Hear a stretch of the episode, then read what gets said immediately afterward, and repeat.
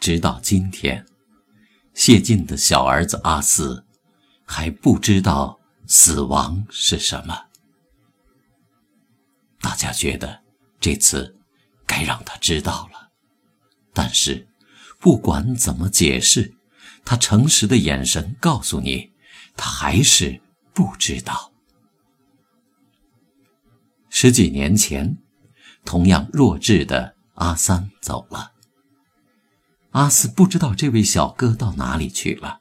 爸爸对大家说：“别给阿四解释死亡。”两个月前，阿四的大哥谢衍走了。阿四不知道他到哪里去了。爸爸对大家说：“别给阿四解释死亡。”现在，爸爸自己走了。阿四不知道。他到哪里去了？家里只剩下他和八十三岁的妈妈。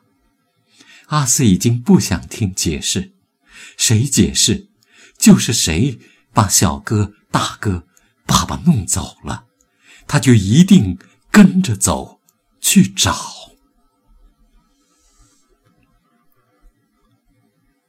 阿三还在的时候，谢晋对我说。你看他的眉毛，稀稀落落，是整天趴在门孔上磨的。只要我出门，他就离不开门了，分分秒秒等我回来。谢晋说的门孔，俗称猫眼，谁都知道是大门中央张望外面的世界的一个小装置。平日听到敲门或电铃，先在这里看一眼，认出是谁，再决定开门还是不开门。但对阿三来说，这个闪着亮光的玻璃小孔是一种永远的等待。他不允许自己有一丝一毫的松懈，因为爸爸每时每刻都可能会在那里出现。他不能漏掉第一时间。除了睡觉、吃饭，他都在那里看。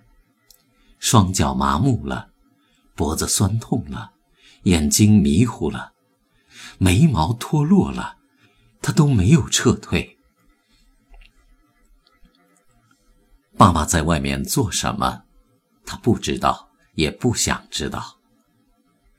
有一次，谢晋与我长谈，说起在封闭的时代，要在电影中。加入一点人性的光亮是多么不容易！我突然产生联想，说：“谢道，你就是阿三。”什么？他奇怪地看着我。我说：“你就像你家阿三，在关闭着的大门上找到一个孔，便目不转睛地盯着，看亮光，等亲情，除了睡觉吃饭。”你都没有放过。他听了一阵，目光炯炯的看着我，不说话。我又说：“你的门孔也成了全国观众的门孔，不管什么时节，一个玻璃亮眼，大家从那里看到了很多风景，很多人性。你的优点也与阿三一样。”那就是无休无止的坚持。谢晋在六十岁的时候对我说：“现在我总算和全国人民一起成熟了。”那时，文革结束不久，成熟了的他拍了《牧马人》《天云山传奇》《芙蓉镇》《清凉寺的钟声》。高山下的花环，最后的贵族，鸦片战争。那么，他的艺术历程也就大致可以分为两段：前一段为探寻期，后一段为成熟期。探寻期更多的依附于时代，成熟期更多的依附于人性。那些年的谢晋。大作品一部接着一部，步步深入人心，真可谓手挥五弦，目送归鸿，云蒸霞蔚。当代年轻的电影艺术家，即便有再高的成就，也不能轻忽谢晋这两个字，因为进入今天这个制高点的那条崎岖山路，是他跌跌绊绊走下来的。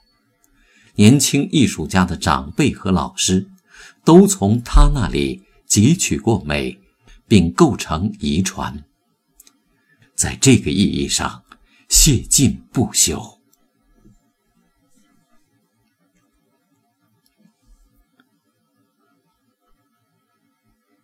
您刚才听到的散文是由作家余秋雨所作的《蒙孔》。